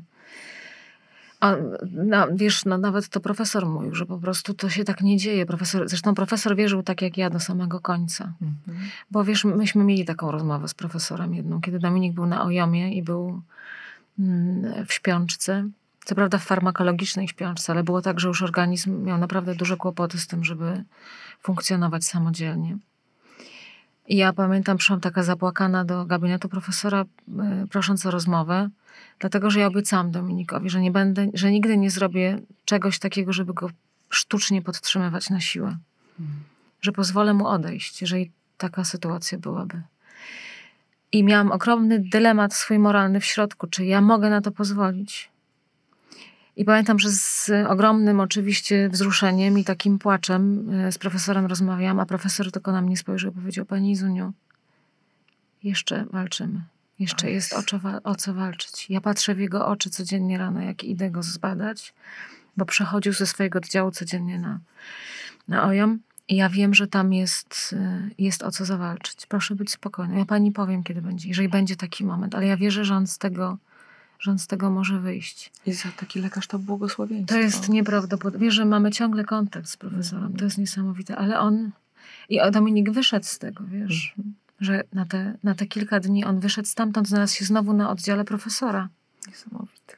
I był z nim bardzo dobry Czyli kontakt. wola życia była nieprawdopodobna. Walczył do końca. Do końca. Czarna Pantera.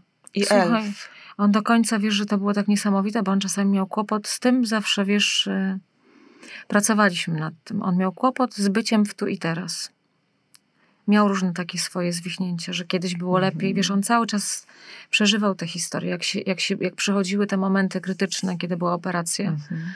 kiedy musiał znowu stawać jak, wiesz, najdzielniejszy z rycerzy po prostu i, i nie poddać się, psychicznie też sobie poradzić to, y, to był duży z tym kłopot. I pamiętam, że ten moment, kiedy on wyszedł z tego ojomu, już był po tracheotomii, bo nie mógł mówić, mógł tylko pisać. Pisał jedną ręką i ta prawa ręka też już zaczynała odmawiać posłuszeństwa, bo no to już wiedziałam później, tak glejak po prostu coraz bardziej się rozrastał w głowie i atakował już tą drugą stronę mózgu też.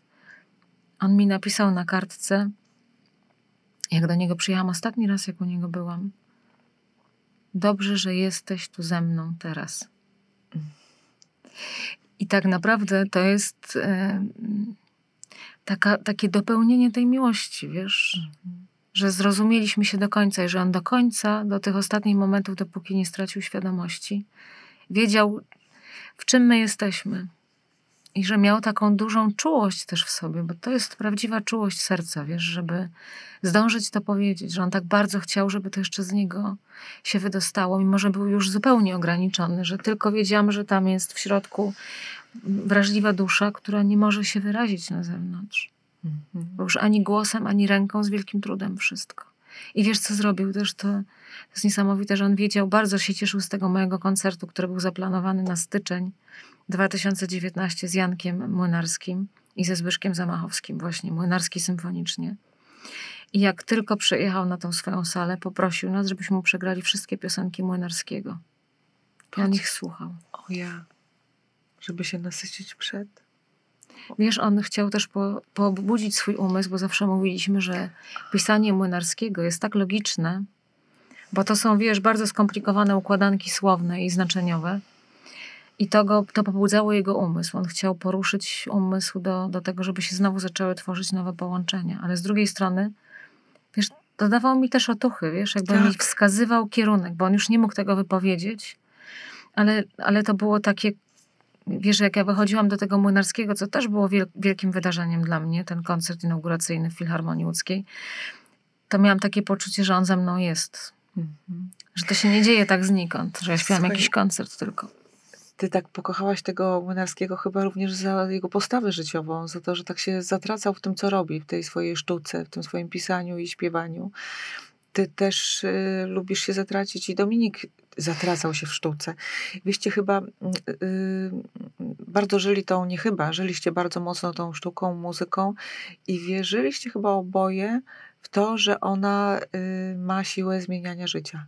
Tak, no myśmy jej doświadczali. Wiesz, myśmy byli nałogowcami właściwie, Mhm. tak powinnam powiedzieć. Ja się nadal traktuję jako nałogowca. To jest jakiś taki rodzaj używki, bo jednak, wiesz, to jest dopamina niesamowita, kiedy wchodzisz w ten świat. Mhm. No, Jest się od tego uzależnionym. Ciągle umysł szuka tego. Ciało Tak. tego szuka. Tak, Tego bez doznania. I bez toksyny. I bez toksyny. Używka bez toksyny. Dokładnie, bez efektów ubocznych. Chociaż wiesz, Tak. jak się wraca z koncertu, to jednak następuje ten rodzaj spadku. To jest tak jak... No wiadomo, tak. To jest tak jak przy spektaklu teatralnym, bo przecież też pracuję w teatrze. Y, I, I całą tą parę taką ludzką jest, y, wiesz, kilkanaście osób, które nad, tą, nad tym pracuje i przychodzi moment premiery i potem masz takie sz- z balonika.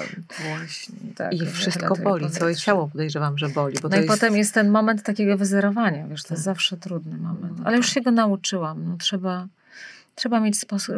Oczywiście każdy ma jakiś swój własny sposób, ale jest to jakiś rodzaj takiej małej mini depresji, tak, Mhm. na pewno zawsze. Wręcz. Tak, tak, tak, bo No. to jest taki spadek.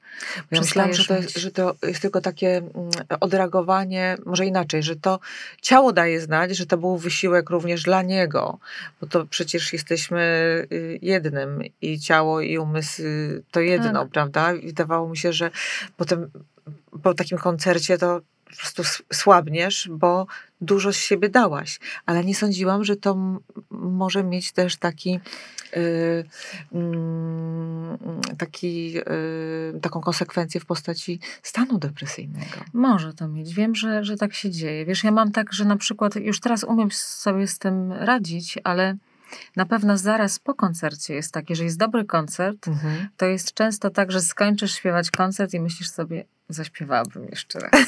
że jesteś tak nakarmiona ludźmi, że Aha, oni tyle ci tak, dają w trakcie. tak. Ale potem no, musi nastąpić tak zwany zjazd, ja to nazywam, żeby wrócić do tej e, Tak. takiej neutralnej pozycji, w której możesz normalnie funkcjonować, bo, bo to jest stan, w którym nie funkcjonujesz normalnie. No nie da się, wiesz, dzieci wyprawić do szkoły, do przedszkola.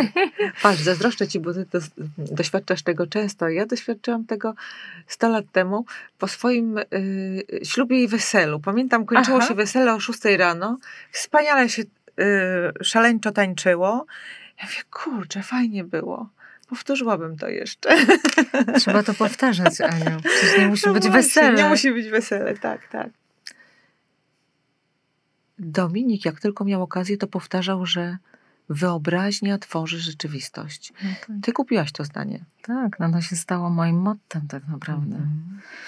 Myślę, że to, wiesz, jest największa prawda, no. Dopóki się nie urodzi w głowie, w wyobraźni, to się nie może ziścić w życiu. Tak. Nie ma takiej możliwości. Trzeba zaufać tej wyobraźni zatem, Bardzo. dać się prowadzić. Bo wtedy jest szansa na to, żeby stworzyć nowe rzeczy, wiesz, po swojemu. No bo cóż z tego, że my będziemy powtarzać jakieś kalki, tak? Ja myślę, że wiesz, też najważniejsze jest to dla mnie, żeby to było mm, wprost ze mnie. Bo jak jest ze mnie, myślę, że to jest jedyna siła w ogóle nasza największa. To znaczy, że ponieważ ja mocno wierzę, że my jesteśmy wysoce indywidualni wszyscy. Że niby jesteśmy podobni, ale każdy ma coś bardzo specjalnego w sobie. Co sprawia, że jak tak wiesz, poskładamy sobie tę układankę z ciebie, ze mnie, jeszcze z kogoś, to jest pełnia. Możemy się cieszyć tą różnorodnością, którą w sobie nosimy. Powiedz Iza, czy nauczyłaś się też e, stwarzać rzeczywistość w taki sposób, że ty teraz dyktujesz warunki, że robisz tylko to, co ty chcesz i jak chcesz? No w życiu zawodowym muszę powiedzieć, że tak. Że to się, mm, ta odwaga się opłaciła. Że ja jestem sama dla siebie szefową. Swoim kreatorem, swoją szefową, swoją producentką często. Chociaż zdarza się też, że pracuję z innymi, bo przecież jak pracuję z Mariuszem Grzegorzkiem, to wtedy jestem, y, jestem cała dla niego, tak? Ale to jest taka współpraca w y, takim totalnym zaufaniu i w takiej ogromnej ciekawości, bo fascynuje mnie, tak, fascynuje Mhm. mnie jego wyobraźnia, tak, bo to, to jest po prostu człowiek z y, nieposkromioną wyobraźnią, a to kocham w ludziach najbardziej. Dlatego też to hasło, wyobraźnia tworzy rzeczywistość. Ale o Grzegorzku też bardzo dużo i chętnie mówisz. Oj, bardzo, To bo wiesz, Ważna uwielbiam... postać dla ciebie. Ja kocham taki rodzaj, taki rodzaj artysty, wiesz, te, taki, taki styl, taką osobowość, która jest przenicowana do cna, kiedy ktoś nie, nie, pozo- wiesz, nie, nie stwarza pozorów artysty, tylko naprawdę nim jest. A Mariusz jest y, no, bardzo specjalną osobą. Ja nie znam nikogo takiego jak Mariusz też. To jest, I praca z nim dla niektórych jest y, niemożliwa. Dla mnie jest ogromnym świętem, bo z Mariuszem nie da się robić rzeczy od tak sobie. Z Mariuszem trzeba całą parą, a Na nawet full. trzeba przekroczyć siebie, bo wiesz, zawsze z nim kolejny projekt, a zrobiłam z nim trzy rzeczy, trzy spektakle, to jest jakaś rzecz, która najpierw sobie myślę, oszalał, no. No oszalał, no Nie jak ja mam to zrobienia. zrobić? Zadaję mu jakieś pytania, żeby mówi, no to ja ci pomogę, jak tam coś trzeba będzie. No, no dobrze. A potem, a potem on by chciał, żeby to było wszystko od razu. I ja mówię, i mówię do niego, Mario, ale ja potrzebuję teraz czasu, dobra? Dasz mi trochę czasu, a ja to wszystko zrobię. Ale wiesz, ta, mm, ta magia, która polega na tym, że on ma tak e, dalece wysublimowany swój świat własny i że mnie z taką mm, fascynacją do niego zabiera, znaczy pochłania mnie to zupełnie, że jak już się wchodzi w próby i zawsze bardzo dba o to, jaki jest casting, jacy tam są aktorzy, to jest wszystko zawsze bardzo przemyślane. On jest wbrew pozorom bardzo skrupulatnie poukładany w tych spektaklach. A z drugiej strony daje się ponieść chwili, daje się też ponieść aktorom. No to jest kosmos. Ja mogę o tym rozmawiać, jakby kolejny podcast mogę z tobą nagrać. Nas, Dobra, spróbujemy. samego- Zaprosimy go tutaj jeszcze. Oby to byłoby cudowne. Polecam wam to. Ale słuchaj, świat własny, indywidualizm, to jest taki luksus teraz. Ludzie nie mają odwagi, jakoś nie dowierzają sobie. Wydaje mi się, że są jakieś mechanizmy, które rządzą tym światem, które, które oni muszą ym, poznać i którym ym, muszą się podporządkować, bo inaczej nie będą istnieć.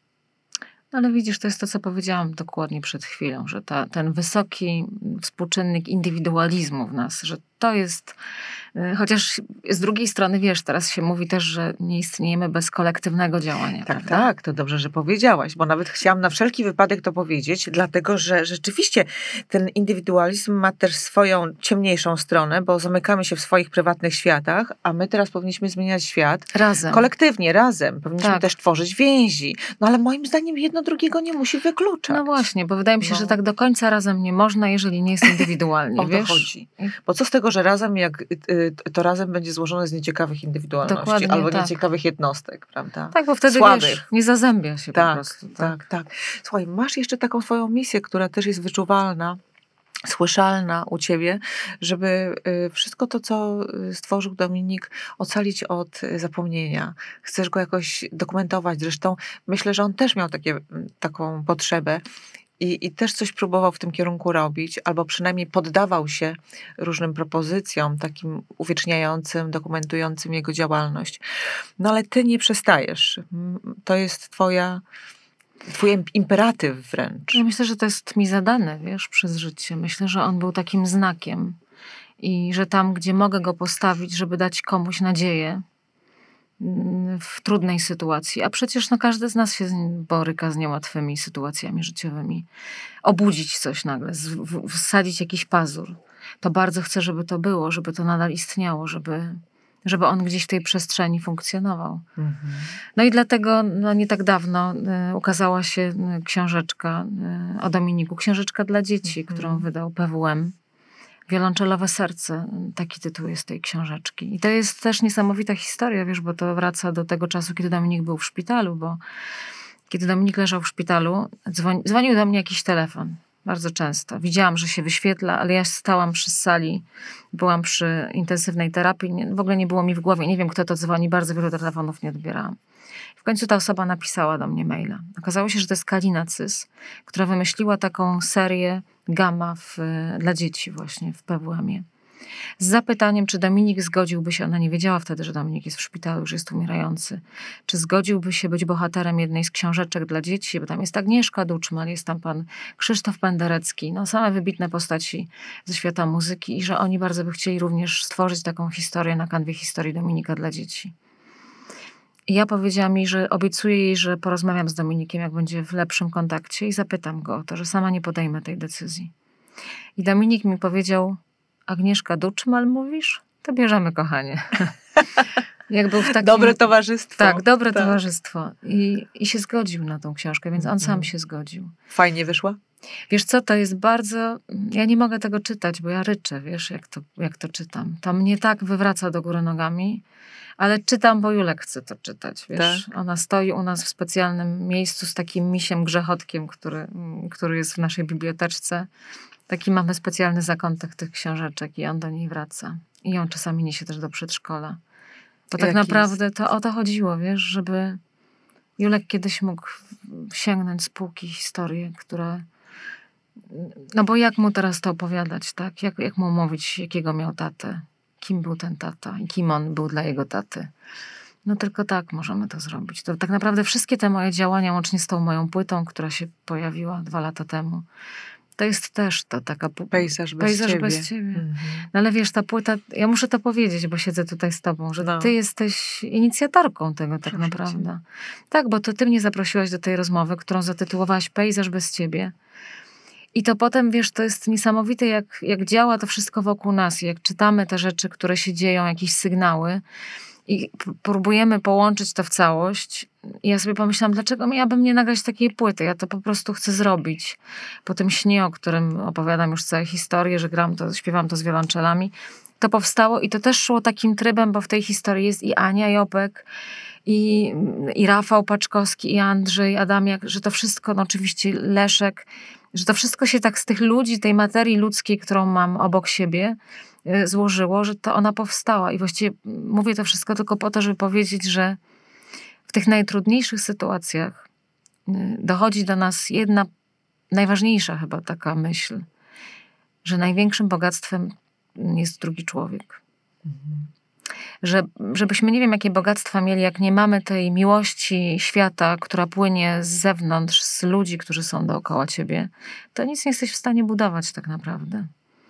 Że tylko w ten sposób można przetrwać. I właściwie, co bym bardzo chciała jeszcze powiedzieć, bo ja tak myślę sobie często, że ta moja historia, dlatego też o tym tak opowiadam. Dlaczego tak mówię? Dlatego, że pisze do mnie i przychodzi do mnie po koncertach dużo ludzi, którzy przeżyli coś podobnego jak ja, to znaczy stracili współmałżonka. Są to i mężczyźni, i kobiety. I też za, zadziwiające jest dla mnie to, jak mężczyźni do mnie cze- często przychodzą i chcą o tym opowiedzieć. Powiedzieć mi, że, że mają podobną historię, tak? Że ktoś odszedł w wyniku choroby. Zobacz, chcą opowiedzieć, yy, a nie opowiadają, bo czasami nie mają komu, prawda? Tak. Wydaje, wydaje im się, że mało tego, wydaje im się, że, że nie powinno się mówić o takich rzeczach. Właśnie, właśnie to chcę powiedzieć teraz, Mhm. wiesz? Chcę powiedzieć wszystkim tym, którzy są blisko takich osób. Bo często tak jest i sama byłam w takiej sytuacji, tylko Dominik mnie nauczył o tym mówić. Mhm. Że ludziom się wydaje, że nie wolno cię dotykać w tym momencie, bo ty jesteś w tak dużych emocjach, że trzeba cię zostawić samego. Nie zostawiajcie tych ludzi samych. Bo to są ludzie, którzy naprawdę nie potrafią powiedzieć, odezwij się do mnie, bądź ze mną. Są w bardzo dużych kłopotach. Oczywiście ci, którzy nie chcą, bo są też takie osoby, które potrzebują być zupełnie odizolowane, ale najczęściej jest tak, że po prostu te osoby potrzebują obecności drugiej osoby. I wtedy spacer, rozmowa, telefon Bezcenne. są bezcennością. Czasami nie zdajemy sobie sprawy, jak bardzo pomagają tym osobom po prostu wrócić do do normalnego równowagi. To jest takie wręcz życia. uwalniające. Tak, A inaczej to oni żyją z tymi swoimi emocjami jak w więzieniu. tak, nie można tego przemienić po prostu. Bo musi... No. Wiesz, co jeszcze jest też ważne, tak sobie myślę, że w takich opowieściach ta osoba, która mm, odeszła, y, no może nadal istnieć. To Tak, znaczy, tak. my ją jakby y, budujemy. I możesz ją współdzielić, ocalamy. współdzielić z kimś innym, bo to Tak. jest też bardzo istotne, Tak, wiesz? tak. Że to nie jest zamknięte tylko w czterech ścianach i w Mhm. twojej głowie, tylko widzisz, że to jest jakiś rodzaj jakiegoś dialogu umysłów i, i emocji, która się dokonuje, a dzięki temu pomiędzy wami ta osoba staje Mhm. y, i może jakoś działać, że masz takie poczucie, że to życie nadal oddziaływuje na Tak. innych. Że, to, że ten ktoś zostawił y, coś z siebie w nas też i nam, prawda?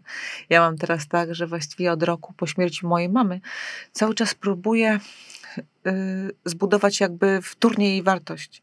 Jak gdyby próbuję nazwać po imieniu wszystko to, y, co zostawiła. Mhm. Żeby jakby nadać sens jej istnieniu po, po, Tak. po fakcie, nie?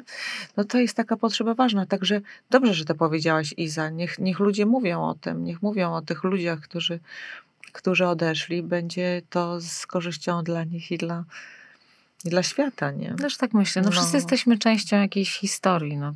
Tak. Wpisujemy się w tę historię. Mhm. I myślę, że te osoby, które były jakieś, wiesz, specjalne, takie wyjątkowe, dobrze o nich pamiętać, bo my toniemy w takiej, wiesz, zwyczajności. w Tak, ostatnim pośredniości. Tak. byle jakości. Że nie ma takiej, że nie ma takiego wow, Właśnie, ale No mi- postać. dokładnie, a my Tak. tego potrzebujemy, no po prostu to jest y, Absolutnie. niesłychanie potrzebne do tego, żeby budować wysoką jakość życia, bo ja myślę, że to, na czym się należy skupiać, to jest właśnie to, żeby to Jakość. życie było, żeby to życie miało jakość. Tak.